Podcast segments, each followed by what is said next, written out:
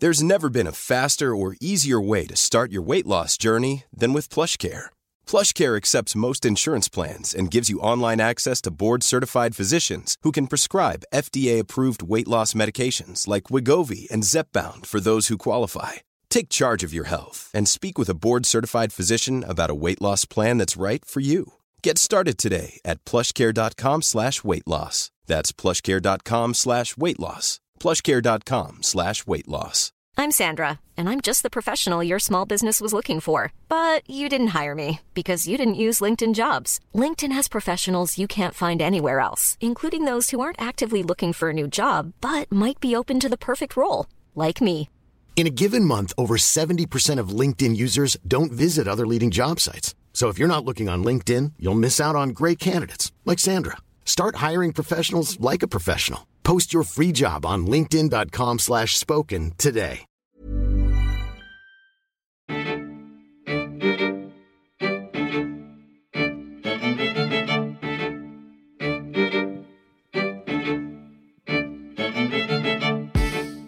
Hello and welcome to Curious Canadian History. I'm your host, David Boris.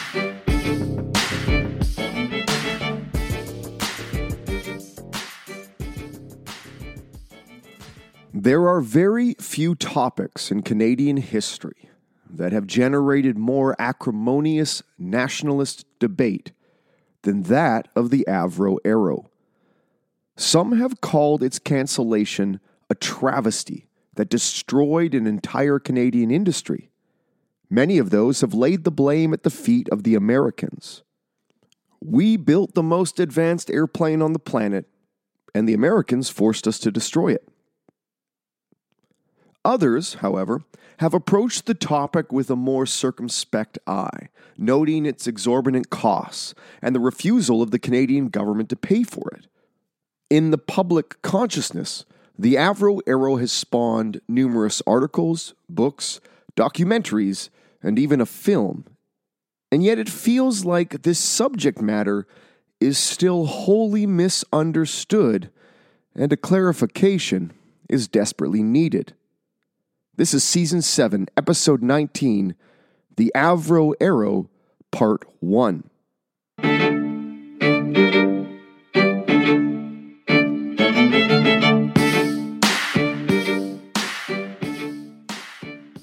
For this two part series on the Avro Arrow, we needed someone to come in and do some heavy lifting. So we've brought in someone who's researched and written extensively on the subject. Russell Isinger is the registrar at the University of Saskatchewan. He is also a professional affiliate with the Department of Political Studies at the university. Russ did his graduate work on the controversial CF 105 Avro Arrow Interceptor, one of the first researchers to access the declassified archival records on the project. Since then, Russ has continued his research and writing on the Arrow, usually in collaboration with his former graduate supervisor, Don Story.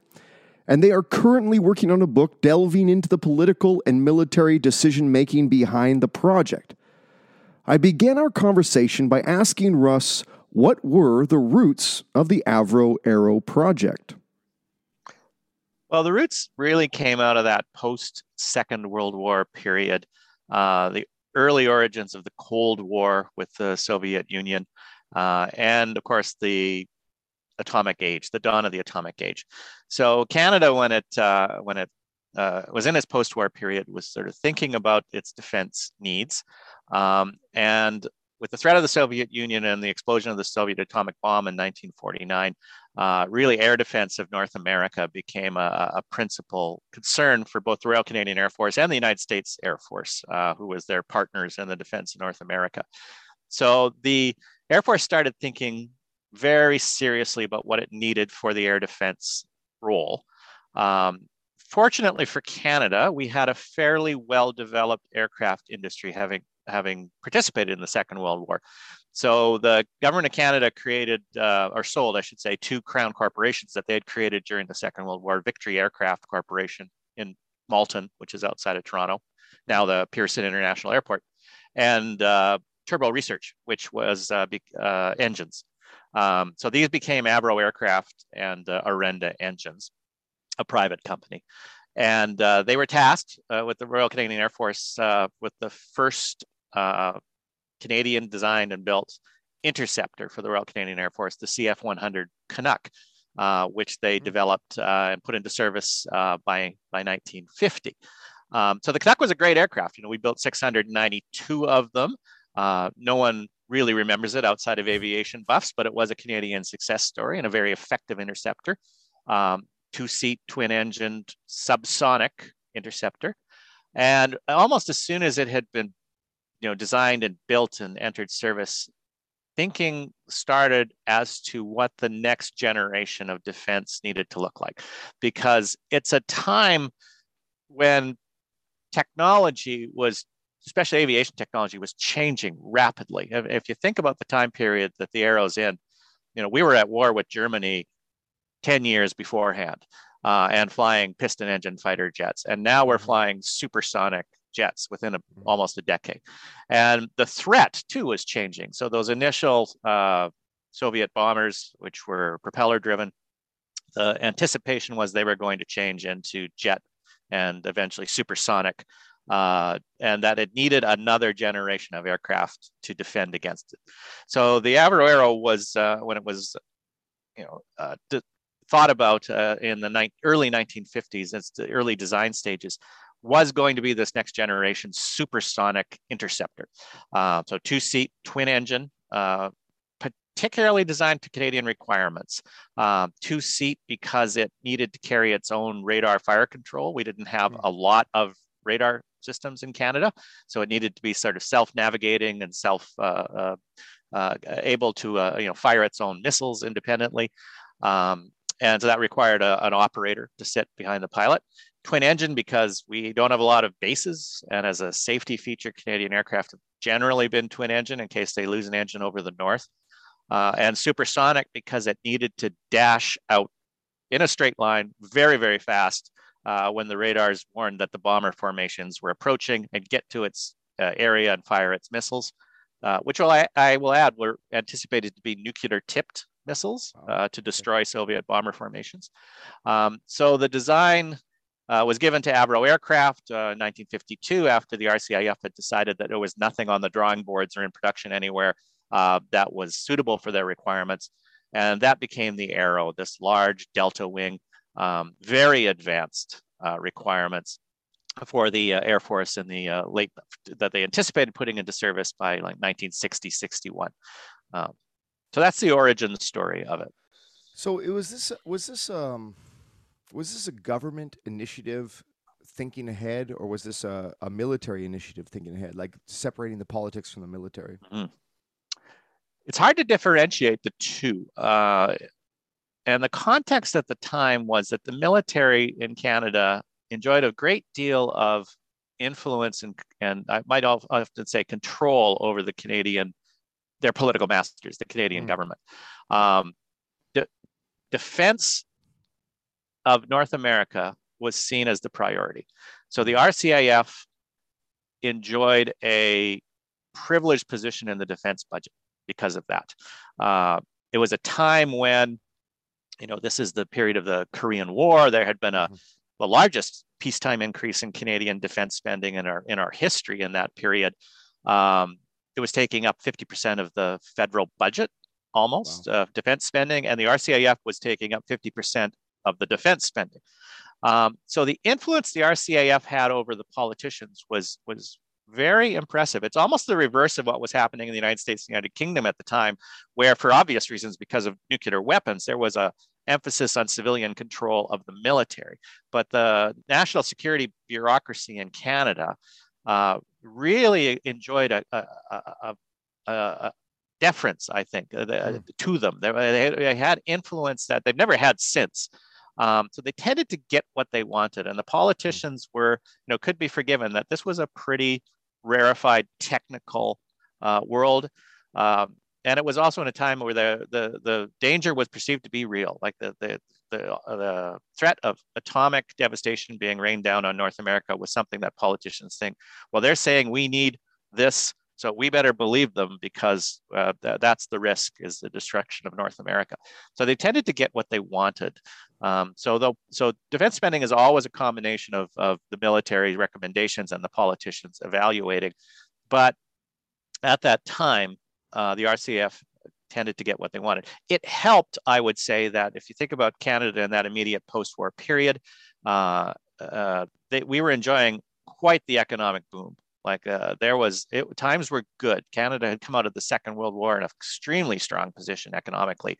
Uh, governments had money, and it's a sort of a truism in the defense world that as long as the funds are there, uh, you know, times are good. And the funds were there, especially in the buildup and uh, during the Korean War period, uh, for that there was a feeling we could finance this, that we could finance the needs of, of the military. It's when funds start to diminish that the questions start to be asked about uh, about what is needed for defense by politicians uh, who get nervous about the costs and by uh, other services uh, because intra-service rivalry uh, often arises as other services start to worry that they're not going to get their wish list of equipment if the other service does. And the RCF was a was a, a logical target for the other services because when times were good, they got all the money, but when times were not good, it was obvious they were getting all, almost all the money. So mm. there was a lot of nervousness about that that later on in the 1950s. So so it was a period of un, un unprecedented influence for the military in Canada, I would say. Uh, and so this was the uh, administration of Louis Saint Laurent by this yeah. point, right? And and so, um, so that yeah, and this is this is a pretty in- impressive period of spending, and, and and and I know that you and me both probably recognize that there's never been a spending period like this before in sort of Canadian defense spending. I mean, maybe besides the wars themselves. Um, uh, and and what so one of the big things that I've you know that I've read about the Arrow and that people have understood about the Arrow is that it was very expensive. But before we get to the cost, perhaps you can tell us what made it so unique. What what like you've talked about you know two seater and, and this navigation system things like that. But maybe could could you go into detail for our listeners about what made it so special and unique? Sure. Well, it was very advanced, I have to say, and and that has to be qualified because I think uh, leading edge or state of the art in technology always means the most advanced it is at that time. Uh, I find with the arrow and the fact that a myth is growing up with the arrow, which I'm sure we'll talk about too, is it's often seen or believed by people to have been 10, 20, 30 years ahead of its time. And it wasn't that, but it certainly was the, the best technology that could be had at the time and, and the most advanced thinking about the technology. Um, so, so that's part of its uniqueness. The other uniqueness of it, of course, is it was Canadian. You know, this is a, this is a designed in Canada uh, aircraft engine, uh, electronic system, and missile at the time. So it was actually has to be thought of as four systems being developed concurrently as opposed to just one because aircraft are a, are a weapons system. And for a small middle power uh, like Canada to be designing something that was so advanced is is really an impressive achievement. And and of hmm. course, the nothing the, the, the, that it was canceled takes away from the fact that it was an impressive achievement for that for a small country. Other things about the Arrow, I mean, it it, it it's a beautiful design. I don't think anyone would uh, deny that the Arrow is is is an elegant, uh, powerful uh, aircraft. Uh, it was huge by the standards of, of aircraft uh, at the time. So it's as large as a Lancaster bomber was in the Second World War. So it was a very wow. big a- a- a- aircraft, partly because of the size of its engines needed to accelerate it to supersonic speeds and, and get it out. Also because of the size of its weapons bay, because it was one of the first aircraft to have an internal weapons bay uh, that uh, uh, that is pretty commonplace now. You see it on the F-35, uh, but uh, it was going to carry all of its missiles in this internal package, and that, that gave it a very clean, fast aerodynamic design. And of course, it's a Delta. It's a Delta wing, which was a popular uh, design for aircraft in the 1950s, less so now. And uh, that was a, a, design that was very amenable to, to interceptor aircraft because uh, people, I think, tend to think when they think about the Arrow, um, I think in their mind, a lot of people have the, an idea of fighter jets as being like the Sopwith Camel or the Spitfire or the F-18, you know, mm-hmm. and they imagine, you know, a, a dogfighter, you know, someone that's going to get into uh, the mix with other aircraft up close and personal. And the Arrow was not that. The Arrow was essentially a platform for carrying missiles at high speed out in a straight line to blast bombers. It was never designed to dogfight uh, was never designed to carry bombs or to be multi-role in the way that aircraft today are. It had one purpose, shooting down Soviet bombers. And the design was very unique for that purpose uh, to Canada. It, in some ways, it hurt us because, of course, that made, made there were very meant there were very limited sales opportunity for an aircraft like that uh, for other countries, which did hurt the Arrow project later on, but it was peculiarly peculiarly designed for our, our needs. And the RCAF, I would say that was that was very deliberate. The RCAF wanted, always wanted, the very, very best of everything. So the Arrow represents an aircraft that was the very best of everything. Best design, the best electronics, the best missiles, the best engines. That's what the RCF wanted. In some ways, in detrimental to their ultimate goal of getting it because those things are costly. And uh, even though the uh, the Arrow sort of extended sort of design philosophy in a lot of areas, they used a lot of titanium in it. Uh, in it, their design, the design itself was quite advanced. They had a uh, one of the first uh, fly-by-wire systems that was going into an aircraft. It cut technology, uh, moved technology forward in many many areas, which gave the RCAF the aircraft that they wanted, but at a very, very big price.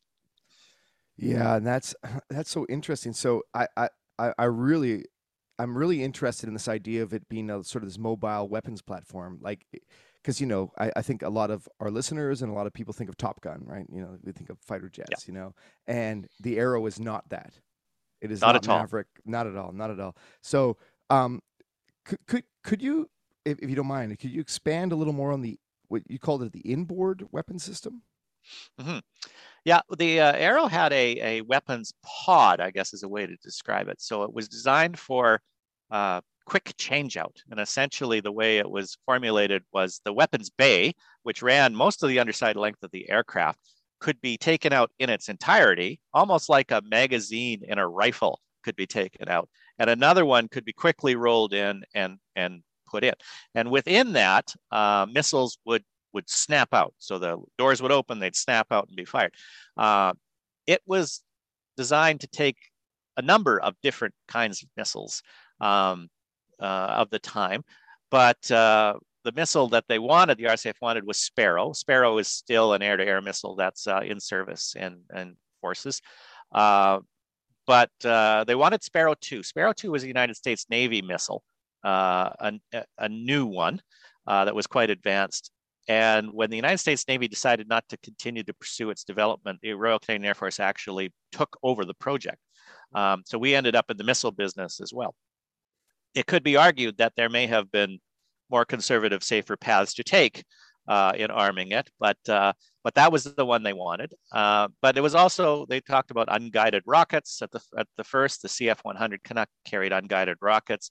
Um, they Falcon was another missile that they talked about, and Genie was another missile they talked about. And Genie is the uh, is the uh, the one that was used on the follow-on the Voodoo, uh, the CF-100 that we got after the Arrow, um, which is just a gigantic atomic warhead missile. Uh, and that's the one really designed to bust uh, bomber formations.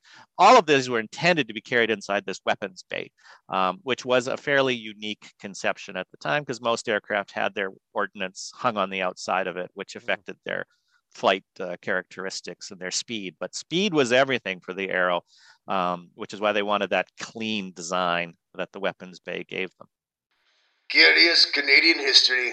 We'll be back after the break. There's never been a faster or easier way to start your weight loss journey than with PlushCare. PlushCare accepts most insurance plans and gives you online access to board-certified physicians who can prescribe FDA-approved weight loss medications like Wegovy and Zepbound for those who qualify Take charge of your health and speak with a board-certified physician about a weight loss plan that's right for you. Get started today at plushcare.com slash weight loss. That's plushcare.com slash weight loss. plushcare.com slash weight loss. that's really fascinating, uh, uh, the way it's designed. So, so was this like from a, from a tech, technological perspective, was this an, the most advanced aircraft of the time? It was certainly up there. Uh, you, you have to kind of compare it to other interceptors of the time. Um, and like the uh, the contemporaries would be like the F-102 and the F-106 by Convair products in the United States, um, the English Electric Lightning in Britain. Um, so yes, it was considered to be probably the most advanced interceptor. Would it have remained that way had it gone into service? Probably not, because aircraft, as always, were developing and going forward. And in fact, one of the reasons why the United States, there were many reasons why the United States wasn't interested in purchasing the Arrow. Uh, but as it was explained to the Royal Canadian Air Force, to their frustration, uh, that they had designs uh, for an even more advanced interceptor that uh, called the F-108 Rapier, um, which had not been envisioned in the initial years of the Arrow when the RCAF went out and looked around and saw as anything coming down the, the pipeline. Um, so countries were thinking, always thinking about what the next generation would be, and the Arrow would have not been cutting edge uh, for long. On the other hand, the, the times were changing too. So the need for a pure interceptor was changing as well. Uh, the question was starting to arise whether or not countries actually needed interceptors or whether missiles could do the job. Um, should aircraft be multi-role? And the Americans ended up canceling the Rapier just as we canceled the Arrow. They canceled it in 1959 as well before it ever even got to the prototype stage. So it was always the defense world was always shifting in terms of what what you could afford, what you needed, how many of them you needed. Um, so so as advanced as the Arrow was, uh, it was not, I would say, significantly more advanced than some of its competitors, and debatable as to whether or not having that extra level of technological sophistication actually got you a lot more. If the purpose was to carry a nuclear tipped missile out and fire it, could not a cheaper and more uh, do it more efficiently, a cheaper aircraft do it more efficiently, which is in a sense what we ended up doing in the end. Uh, is is accepting a, a cheaper interceptor that did the same job uh, after the arrow. So it's debatable then, whether the quality was needed. And, and you know that and that that's a great segue into the into the big question, right? Uh, you know why was it canceled? And and you so you've talked about the rapier, you've talked about, but I, I I'd love it if you just explore this a little more, you know, because because because and and we'll talk about this a little later on, but as we know, the cancellation of this arrow is sort of this national moment this sort of like this pride in, in, the in the country and, and and you you're already identifying a lot of really interesting points but maybe you could explore a little deeper uh, like so why was it canceled sure and that's a complex story um, I will so say because it, I'm take, take your time. Take your time. yeah, because I'm sitting in uh, in Saskatchewan. Uh, I mean, I certainly know, and your listeners will know that the responsibility for the cancellation falls firmly on Prime Minister John Diefenbaker and that conservative government, uh, because of course they're the government that made the decision, and he tends to be uh, the one who's personally vilified as uh, as the villain in this. Uh, by people who believe that the aircraft should not have been canceled. Uh, that ignores a lot of, of, of, the, of the context in that almost all of the decisions about the Arrow were made by the Liberal government of Saint Laurent.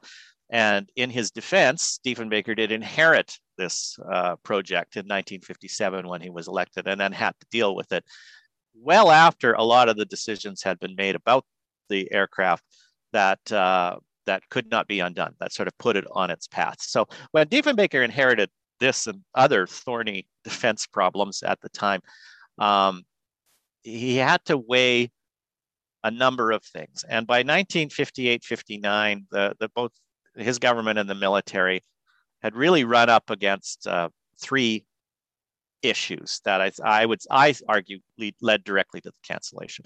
Um, the first was how the international sort of strategic environment had shifted over the years from the time, in a short time, from 1952 when the Arrow was uh, first, uh, uh, the design studies started to 1958 59 when the decisions were being made about whether it should go forward or not.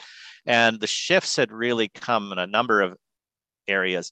So strategically, you know, there was a there was there was a shift from defense to deterrence. Mm-hmm. Um, so the a, a, real debate, strategic defense, about whether an active defense against attack was really worth the investment. And in fact, the United States uh, Air Defense Command um, really was not as well funded and well equipped, although by our standards, they were very well equipped. But uh, it was the Strategic Air Command that was well funded and well equipped because the emphasis for the Americans was definitely about uh, the credibility of the, the strike force. So deterrence would prevent the Russians from attacking.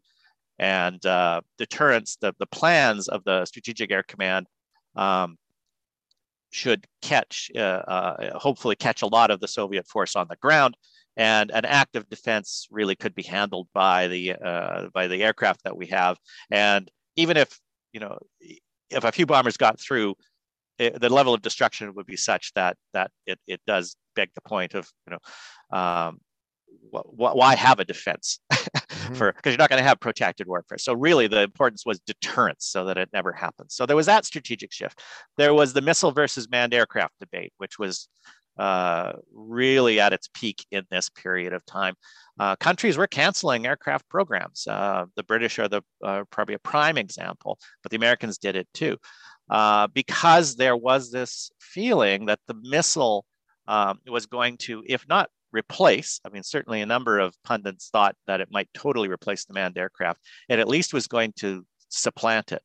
Uh, and the reality was by 1959 that uh, through you know U-2 spy flights and other intelligence and, and public pronouncements by the Soviet Union, um, we knew that the bomber force, the Soviet bomber force, was not going to be as significant as uh, the missile force was. And, uh, and the Avro had the unfortunate coincidence of being rolled out of its hangar for the first time on the day the Russians launched Sputnik into space. And uh, that sort of drove home the fact that the technology was shifting rapidly um, to missiles. So it was a legitimate debate about what is what is better for defense. Is it a missile? What is better for attack? Is it an intercontinental ballistic missile? What should we be doing in terms of ballistic missile defense, which was a big debate in Canada as well. Uh, so that bomber bomber versus missile and and for the historically minded people out there will know that there was a uh, there was a huge debate in the United States and in the election campaigns, the early election campaigns about a bomber gap. Now, was there a bomber gap forming between the United States and the Soviet Union? That shifted almost overnight with Sputnik to is there a missile gap? You know, are we are we kept keeping up with the Soviets in terms of missiles? Um, so that that dramatically affected the need for the Arrow uh, from a strategic sense, because if there isn't as dramatic a bomber threat, why do you need the world's most advanced interceptor. Uh, cannot something, if you need interceptors, cannot something cheaper bought off the end of a US assembly line do the same job?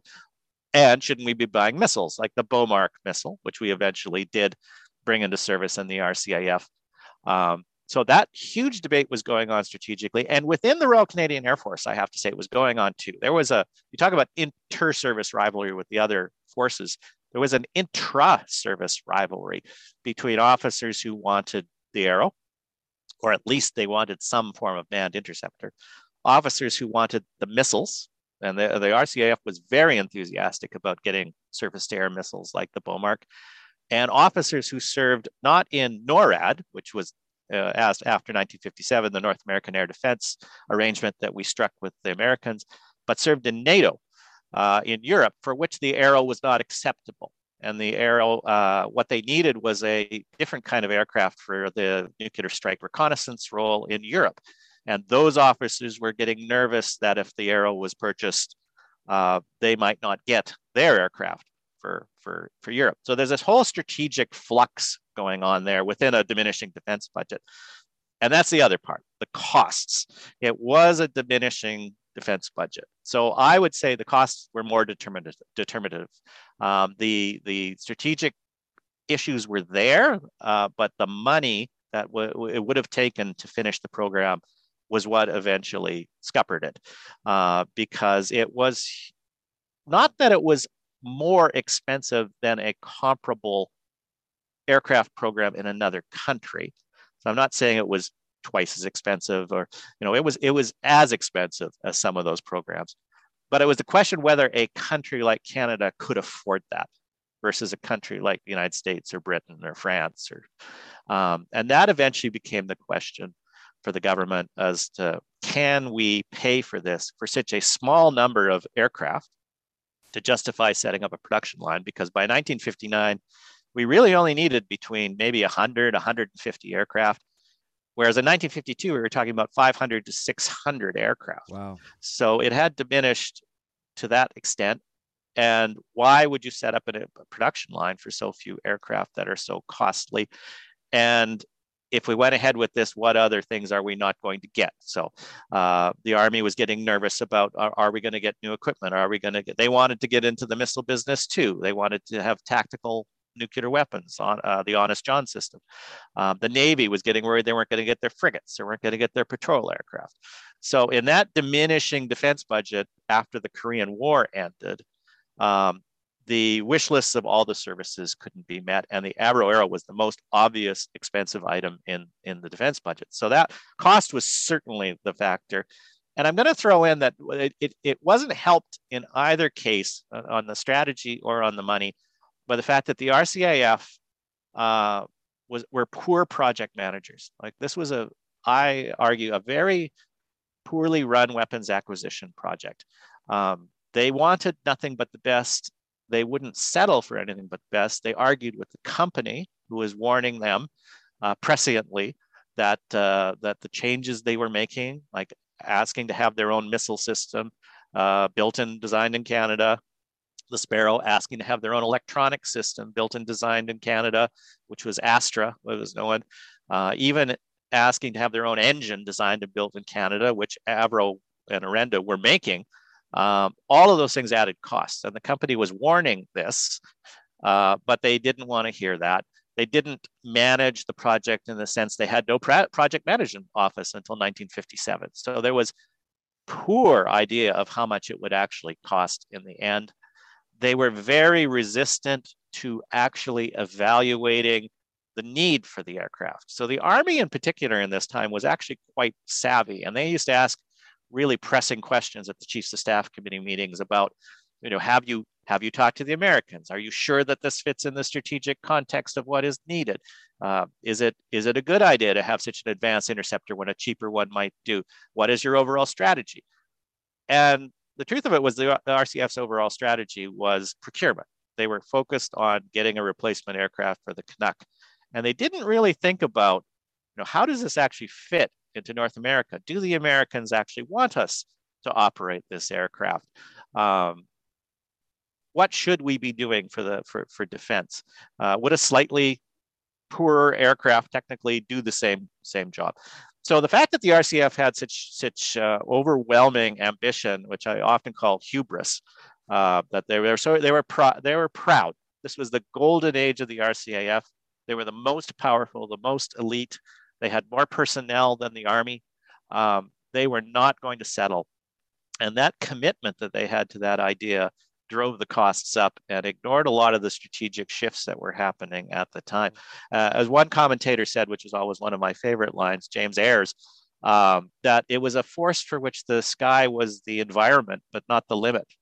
Hmm. And there's a lot of truth to that, that they really could not settle for second best until they were forced to make hard choices, uh, and the government was forced to make hard choices between what they what they wanted, and that by 1959 that uh, that the decision was really made in 1958 and there was a lot of delay. Uh, the diefenbaker government did temporize for for the reasons all the reasons that you would think of government would. Um, they uh, were worried about the international situation at the time so they thought they'd keep it going as a hedge against something happening um, but they were also worried about the impact on their political fortunes, on national prestige. Um, so they'd kept it going probably longer than it should. But by 1959, pretty, pretty much everyone, including the Air Force, had agreed that the project couldn't go on and the, the decision had to be made. And it was made in February 59. Um, that's incredible context that you provided to, to, to this decision. Um, was it, did, was there, was there, was the Diefenbaker administration reluctant to cancel it, or were they were they convinced by this point in February '59 that like yes, this had to happen? Yeah, that's a very good question. Um, the Diefenbaker administration, you know, had its had its pluses and its minuses. I, I will say. Um, when they were elected in 1957, you have to remember they had a minority government, and uh, they'd inherited the Arrow from the from the Liberals, that inherited a bunch of other problems. Uh, the economy was not as strong uh, as it had been under the Liberals for the period after the war. It was starting to go into recession. So they had, and they'd been promised, uh, they'd pr- been elected on a promise of, of spending in other areas uh, other than defense. So they were really looking for cost savings. Uh, on the military side, so that they could do other things. And uh, things like uh, support for farmers and uh, increased pension payments. So this is also sort of the start of the of the welfare state uh, in Canada, or at least the further development of the welfare state in Canada. So they had these budgetary problems, but they had a minority government, uh, which they were very reluctant to put at risk.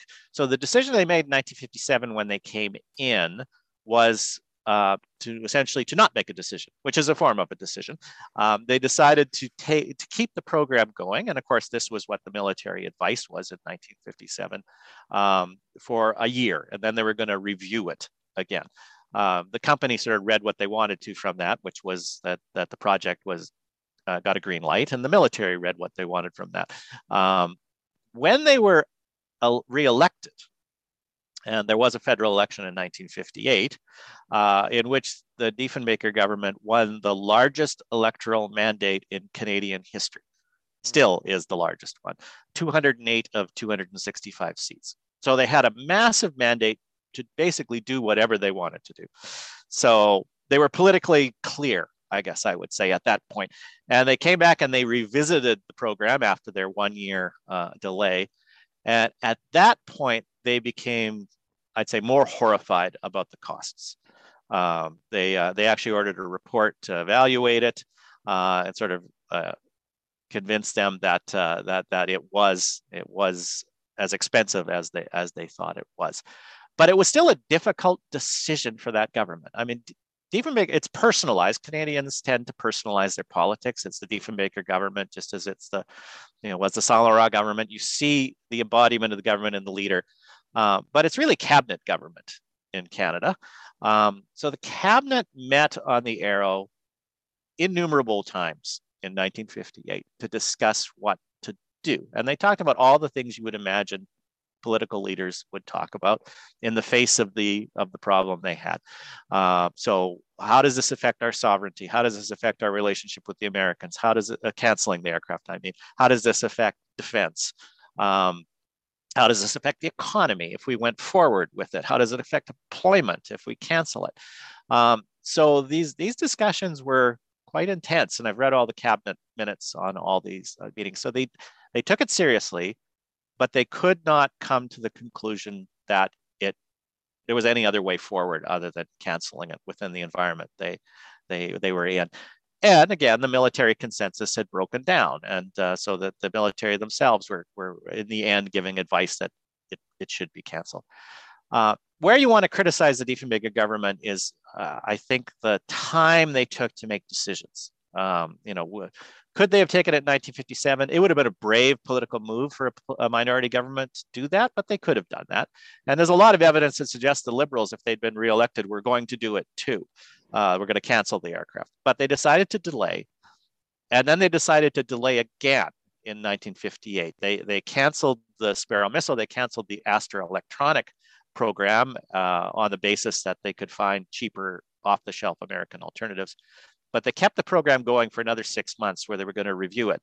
And uh, the finance minister at the time in his, uh, called it uh, the most expensive unemployment relief measure in Canadian history.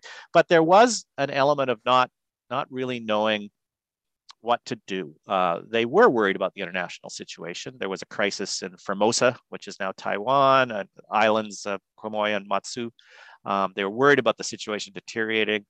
Um, and they were worried about the impact it was going to have on the economy and on prestige and on pride. And uh, so they delayed. I think they can be criticized for the temporizing of the delay, but not for the decision. And ultimately, that's there's a very interesting letter between Lester Pearson and, and uh, C.D. Howe after they canceled it, where Lester Pearson, the leader of the opposition, the liberal opposition, was asking Howe, who had been a minister in the government that had decided on the Arrow, he'd been Minister of Defense Production, how they should deal with the cancellation in the House. And it basically said, we, don't criticize the decision, criticize how the decision was taken, because we would have made the same decision, but we would have made it faster, you know, more decisively. So criticize how long the Diefenbaker government took, uh, how they're framing it, um, you know the effect on the on the uh, workforce, the economy, but don't criticize the actual decision, which is what the liberals essentially did. So, uh, so the Diefenbaker government is is responsible in the sense they took the decision on the cancellation, but there's a whole lot of project history that led up to that. That uh, blame should be apportioned, I think, on the Laurent government for letting it get to the stage it had been uh, when the Diefenbaker government inherited it. I want to thank you all for listening today. Don't forget, you can find me on Twitter at Doc Borys. It's at D O C B O R Y S. You can find us on Facebook. You can find us on Instagram.